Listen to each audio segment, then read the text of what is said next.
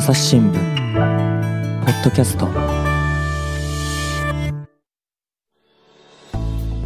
朝日新聞の神田大輔です、えー今回はですね花井支局長の宋康介さんをお迎えしております。宋さんよろしくお願いします。そうです。どうぞよろしくお願いします。はい。今日は何の話ですか？今日はあのプラスチックごみについて、ぜひお話ししたいと思っています。プラゴミですね、はえー、とプラゴミ、まあ、日本でもね、はい。問題になってますけれどもお宋さんの認知でも問題になってるということですか？そうですね。あの私今ハノイに赴任してそこを拠点に取材をしてるんですけども、うんうん。東南アジアというのは海洋プラスチックごみの、まあ、一大排出地といえばいいんですかね、うん。排出量が多い国々が、あの連なっているというのが現状です。なるほど、はい、そのおそれぞれの東南アジアの国々において、えープラスチックごみがあ排出されると、そうですね。うん。あの過去のその研究者の方の推計ではですね、うん。これまああの海洋プラスチックごみっていうのはつまり海に流れ出るプラスチックごみということなんですけども、はい。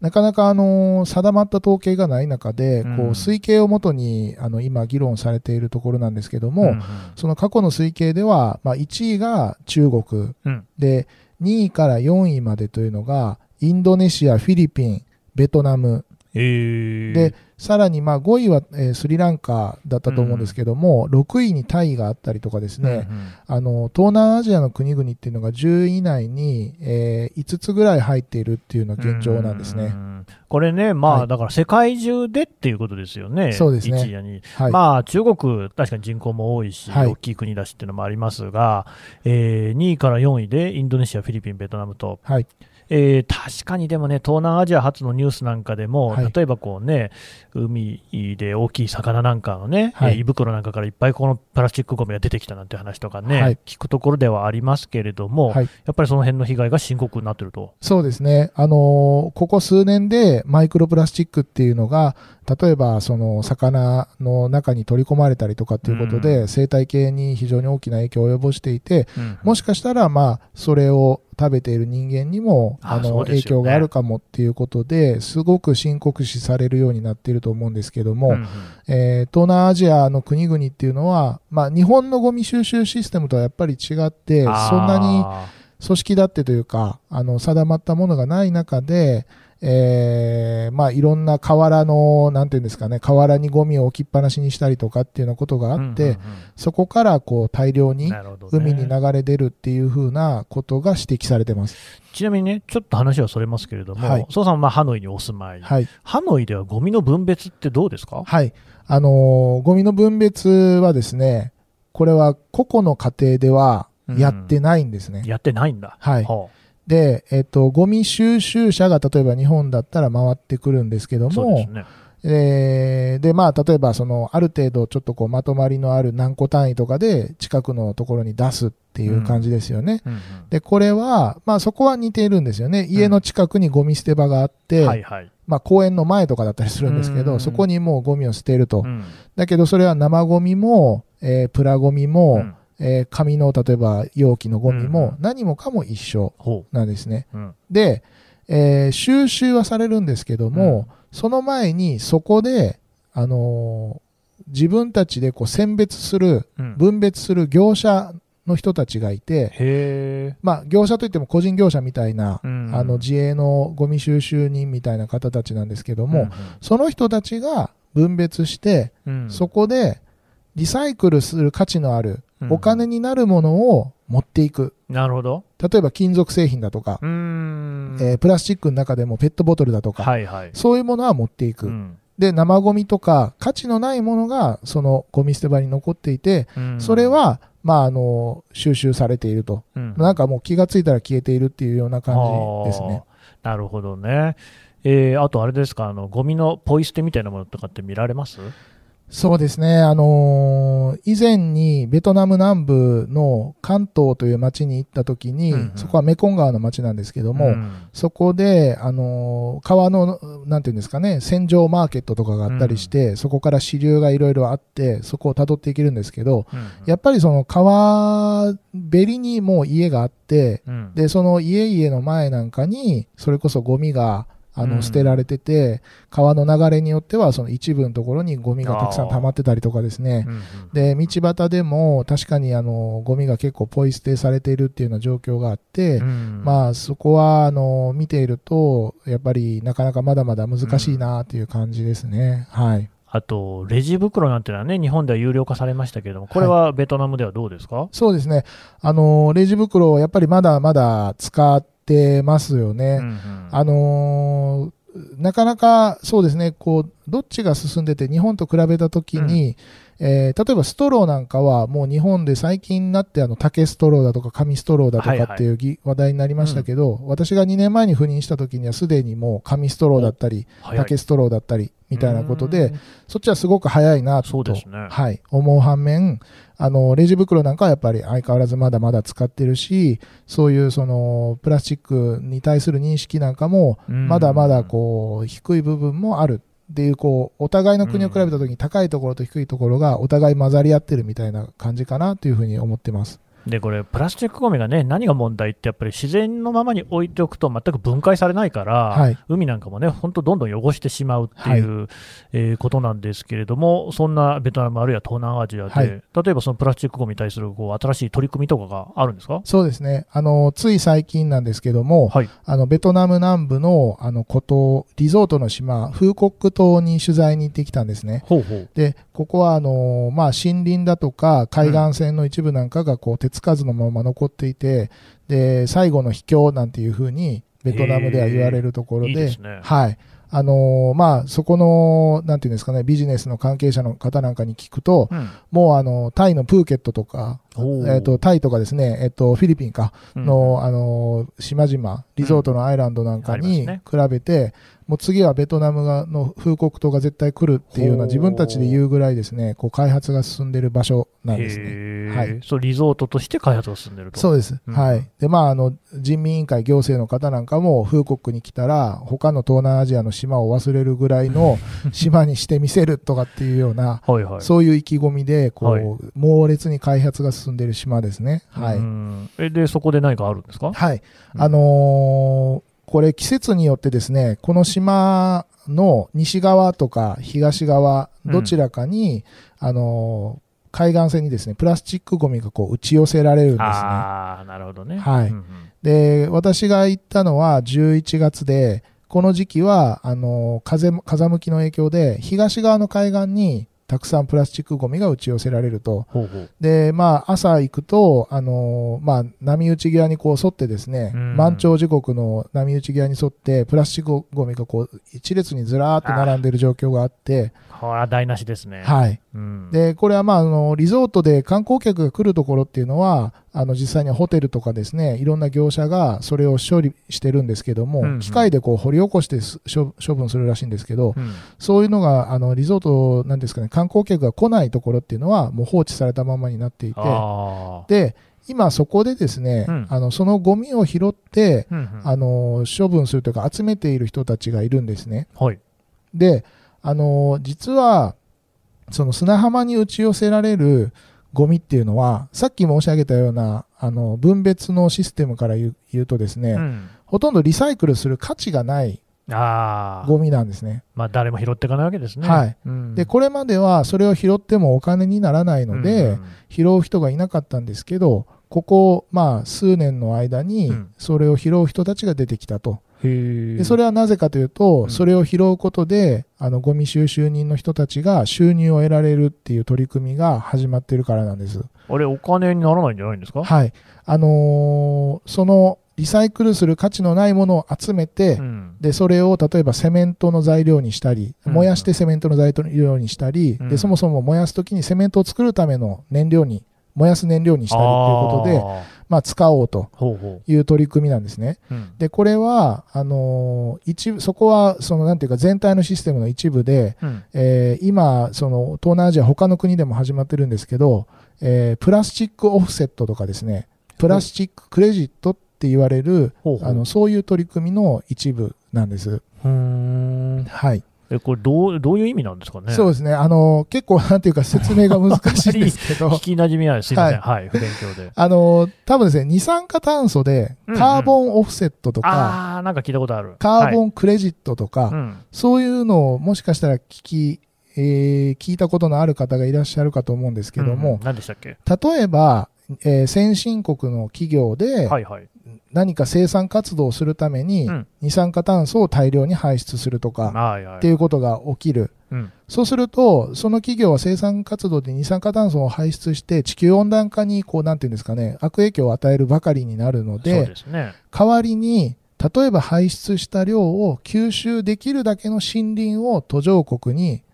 えーこう植える。なるほどね。そうするうんとうん、こう、計算上は、うん。二酸化炭素の排出が、うんその企業の排出量っていうのは、プラマイゼロになるうんなるほど、なるほど。っていうような、そういう取り組みが、まあ、二酸化炭素では先駆けてあるうんうんんですよね。。あの、90年代の京都議定書の後にずっと進んできてシステムができたと思うんですけど、これをプラスチックに応用するほっていうのが今の仕組みなんですね。う。ん。え、プラスチックに応用ができるんですかあの、例えばですね、うん私がその風国島で取材をした、うんうんえーホーチミンを拠点にしている会社、トントゥートンという会社だったんですけども、ほ。えーここがやっているのは、あのー例えばですね、うん。先進国、例えば日本の企業が何かを作る、商品を作るために、プラスチックを1トン、うん。まあ、生み出すと、はい。使うっていうふうにして、はいまあ、何でもいいんですけど、例えば化粧品会社が化粧品を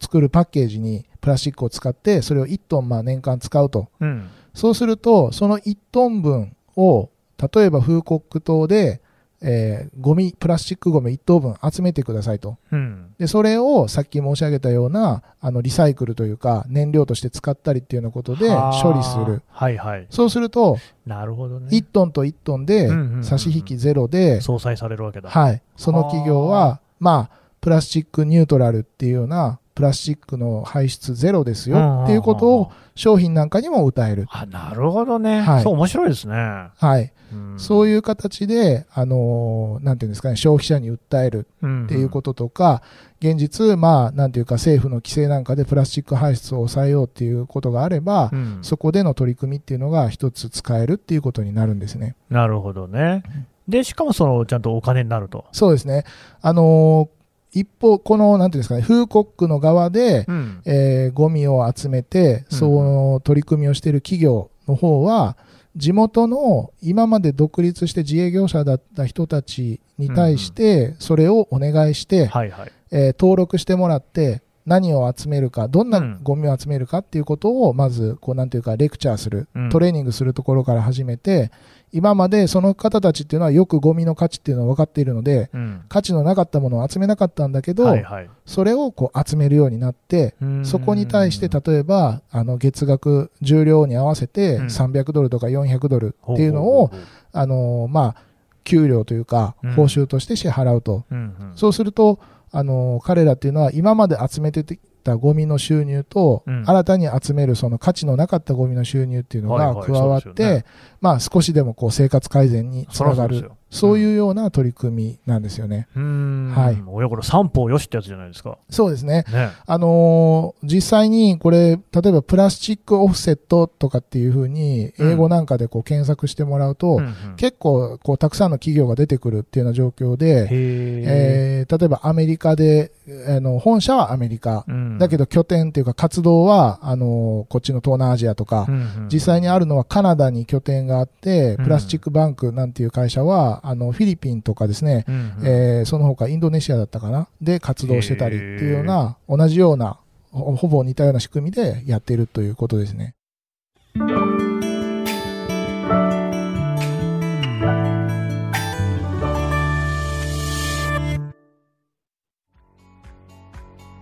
私は朝日新聞歩きき。人工音声が伝える速報ニュースのポッドキャストです。通勤中でも、お料理中でも、運動中でも、趣味の作業中でも、何かしながら最新のニュースをフォローできます。あなたの知りたいニュースどこででも。朝日新聞歩きき。たった数分で今日のニュースをまとめ聞き。そうすると、もう価値の転換というか、今まで本当にゴミだし、はい邪魔者と思われていたこのプラスチックゴミっていうのが、はい、えーお金、お宝に変わる可能性出てきたと。そうですね。あの、すでに、やっぱりそのゴミではなくて、お宝であったり資源だっていうふうに見る動きっていうのはすごく出てきてると思います。ほうほうあの、さっき申し上げたその、ホーチミンの会社のトントゥートンの取材なんかで聞いてて面白いなと思ったのは、じゃあ誰がこれを顧客になるんですかとそうですね。いう話をしたときに、まあ先ほど申し上げたような化粧品会社うん。なんかは実際に顧客としてあるっていう話だったんですけど、他にもですね、うん。例えば、えっと、マラソンを開催するようなイベント事業者、これはなんでかっていうと、うん。マラソン大会を開くと、あの、ランナーが水飲みますよね。はいはいはいはい、で飲む。ペットボトルで、あの、置いて、はいはい。それを飲んでもらう場合に、はい。そのペットボトルプラスチックですよね。はあ、そうだ。だから、そのプラスチック排出量に合わせて。空国でのプラスチックを買うとか、まあ、うん彼らはあのカンボジアでもやってるんで、あの、そのどこかでのゴミを集めて、それを相殺するとかですねな。るほどね。それからなんか音楽レーベルの、その、まあレコードとか CD、今レコード再ブームだって言いますけどそういうプラスチックを、あれもプラスチックだ。はい、はい作るっていうので、それを相殺するとか。あとまあ個人レベルで、その何か少しだけでもっていうふうに考えてやりたいっていう人とかですね、うん、まあ世の中そのいろんな場所でプラスチック使われてるんでね。なんかこう市場が無限にあるみたいな感じで聞いてるとすごいなというふうに思いました。まあはい確かにこうプラスチック自体は生活になくてはならないっていうね、側面もありますけれども、ということはそういう事業者っていうのはたくさんあって、つまりプラスチックを必要としている人はいっぱいいて、はい。それがね、その、まあ、バーター的なことでね、はいプラスチックごみをこう処理することに、集めて処理することによって、はい。えー使えるようになると、そういうふうになれば、こうかなりこう動きとしては広がっていきそうな感じしますよね。そうですね。あのーまあこれからさらに市場として広がっていくんじゃないかっていうふうに、うん。まあ思っているというかですね、そういうふうに考えられているところはかなり多いんですけど、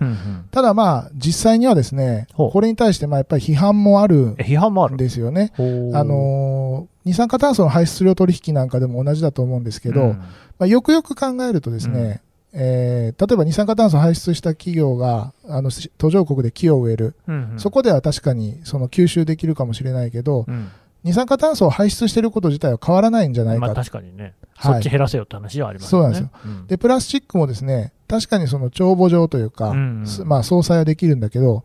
それをこう排出していることには変わりないし、まあね。まあ、場合によっては、その、じゃあ自分たちは、えプラスチックたくさん作っても、うんうん風国とか、あの、ベトナムやカンボジア、フィリピンで相殺すればいいやっていうことで、あ逆にね、はい。もういくらでもどんどん作ろうって甘いうことに。なるうんっていう可能性もあって、まあ確かにね。はい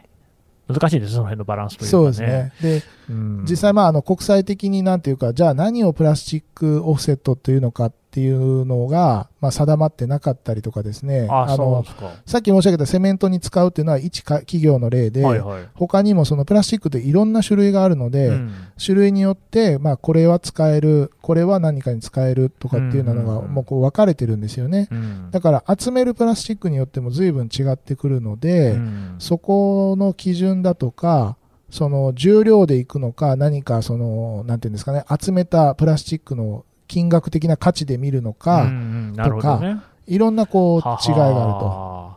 ただまあ、しかしどうでしょうね、総じていったときに、はいやっぱりそのどうやったって、まだプラスチックが必要な部分っていうのはあるわけで、はい。でそんな中では、少なくともこの取り組みが進めばですよ、はい。えーいろんなこう海岸なんかが、ゴミがね、なくなっていく、きれいになるっていうことはあるわけで、はい。まあ、何にもやんないよりは、まずそこから始めていくっていうこともできそうですよね。そうですね。あの、なので、例えば、その、まあ、インチキをするような企業だってうんあるかもしれないんですよね。うんその集めたプラスチックゴミをこう二重計上するようなケースだって考えられるしなる。だからそこの、なんていうか、チェックみたいなのをは考えつつ、そうか。あの、はいマーケットがやっぱりいい方向に進んでいけばう、んすごくいい取り組みになるんじゃないかなというふうに思いました。まあでもね、やっぱこういうところでこうお金というかね、まあ、インセンティブと言いましょうかね、が発生してくるってすごい大事だと思うんですよね。はい。だってどうですか、宋さんって、私なんかはね、子供の頃なんて、はい。もう道にね、あの酒の一升瓶なんか落ちてたら、もう大喜びでね、はいこれ、酒屋さんに持ってくとお金に変えてくれるんですよね、いくらか忘れちゃったけど、5円とか10円とかねそうですね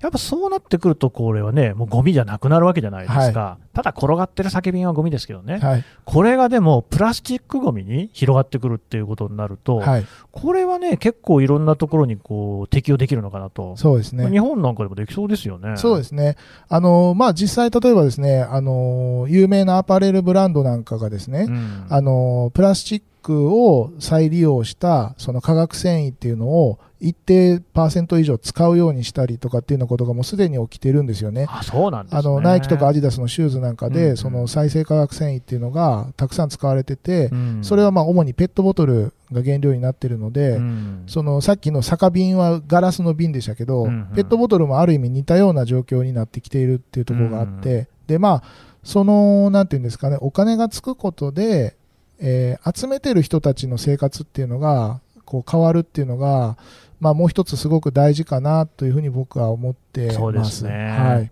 いやーこれね、まあ、さっきその、ね、ベトナムでのゴミの分別の話で、ね、事業者という業者の人が、ね、勝手にやっていくみたいな話ありましたよね、私ね、前にね、アメリカに行った時にね、見てね、ちょっとまあげんなりしたんですけれども、はい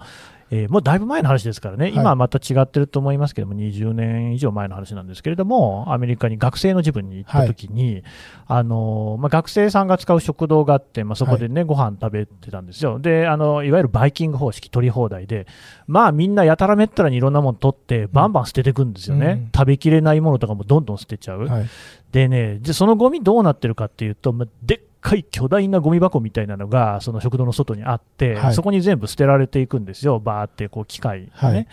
えで、それをね、でもね、ホームレスの人がね、分別してるんですよ。はい。つまりそこから缶であったり、瓶であったりっていうお金になるものであったり、自分が食べられそうなものだったりとかっていうのを分け合えている。結局ね、そうやってね、そのなんか、まあ、収入の少ない人だったり、うん。貧困層だったりっていう人がやることに任せて、ちょっとお金のある人、まあ、学生なんですけど、は、まあ、何もしないでね、もうやりたい放題っていうような状況を、20年前ですよ、はい20年前のアメリカで見たときに、これはひどいなと思ったんですよ。うんでただ、じゃあそれ、日本でなかったかっていうと、やっぱりね、そういうこともあったと思うんですよね、はいなんか缶をいっぱい集めてるおじさんとか、皆さんも見たことあるんじゃないかと思いますけど、あれやっちゃだめなんですよ、勝手に持ってっちゃだめですからね、ゴミはね。なんだけど、あのそういうことがこうやってちゃんとおシステムに乗ってね、企業なんかがやる、NPO なんかがやるっていうことになれば、これはプラスチックごみ、大手を振って集められるわけじゃないですか、はいなんか仕組み自体があるっていうのは、すごくいいことだなとは思いましたね。そうですね。あの、今回そのフーコックで取材した場、ケースもですね、やっぱり最初にそのゴミ収集の人たちに、まあ、あの、こういうのを集めてほしいって言った時に、彼らからはそんなのを集めてもお金にならないっていう話が来て、うん。で、本当にお金もらえるのかっていうのがすごく疑わしい目で見られたけども、まあ、続けていってきちんと報酬を払えば、あの、登録してくれる人がすごく増えて、私が取材してる日だけでも、あの、12人、初日は12人だって言ってたんですけど、次の日には2人増えて、新しく登録した人が来て14人になったっていう話をしていて、へー。で、まあ、さっきのその神田さんが言ってた、あの、アメリカのその食堂の外にあるゴミの山っていうのはう、ん。フーコックでもあって、あそうですか。これはあの島の中部にですね埋め立てのゴミ処分場、うんまあ、実際には埋め立てって言ってもそのなんていうんですかね集めてきたゴミをとにかく捨ててる場所があってで本当にゴミの山20メートルぐらいのゴミの山になってるんですね、でその山の中に分け入ってゴミを分別している人たちがいてでその人たちどこに住んでるかっていうと、うん。そのゴミの山の目の前に住んでるんですね。ああなるほど。で私もそこに訪ねて行って、あの実際お話聞いたりとかもしたんですけど、ん。そこにはあの子供も住んでるんですよね。ああそうですか。はい。で、まあ、やっぱり、なんていうか、そういう人たちの、なんていうか、こう、住環境というか、少しでもよくなる、ねよくしなきゃいけないんじゃないかっていうふうに思いました。うん。そうなんですよね。海洋の生物ね魚やイルカやっていうのも大事だけどやっぱり人間のね、うん。体の健康がそそ損なわれるなんてことはね、やっぱりあっちゃいけませんしね、それがまたそのその貧困であるとかっていうことに結びついちゃってるじゃないですか、はい。でもそれがね、こうやってちょっとずつね、ゴミを取るっていうことでお金になる、あるいはそれがこう、ね、活用されていく、はい、もちろんさっきね、宋さんが指摘されたように、いろいろな問題点とかもあるんでしょうけれども、はいまあ、まずはちょっとこのポジティブな動きとして歓迎してもいいんじゃないですかね。そうですね。あのーうん、まあ、これから先、なんていうか、まだどっちにいい方向に触れるのか悪い方向に触れるかっていう可能性はあるんですけど、やっぱりその貧困をなんとか削減するっていうことと、プラスチックごみを減らすっていうことを、まあ、両立できる可能性のある取り組みとして、まあ、すごくポジティブなものになるんじゃないかなというふうに期待してます。どうもね、やっぱり SDGs って言葉を聞くと、やっぱりまだね、うさんくさいというふうに思う人もいると思うんですけども、こういう取り組みなんかにつながっていくとしたら、まあいい話じゃないかなと思いますね。そうですね。あの、うん、本当に、なんていうか、一歩一歩っていうか、ね、地道なもので、やっぱりそういうところに、こう、関心も、あの、持ってもらえたらなというふうに思いますね。はい。わかりました。蘇さんどうもありがとうございました。ありがとうございました。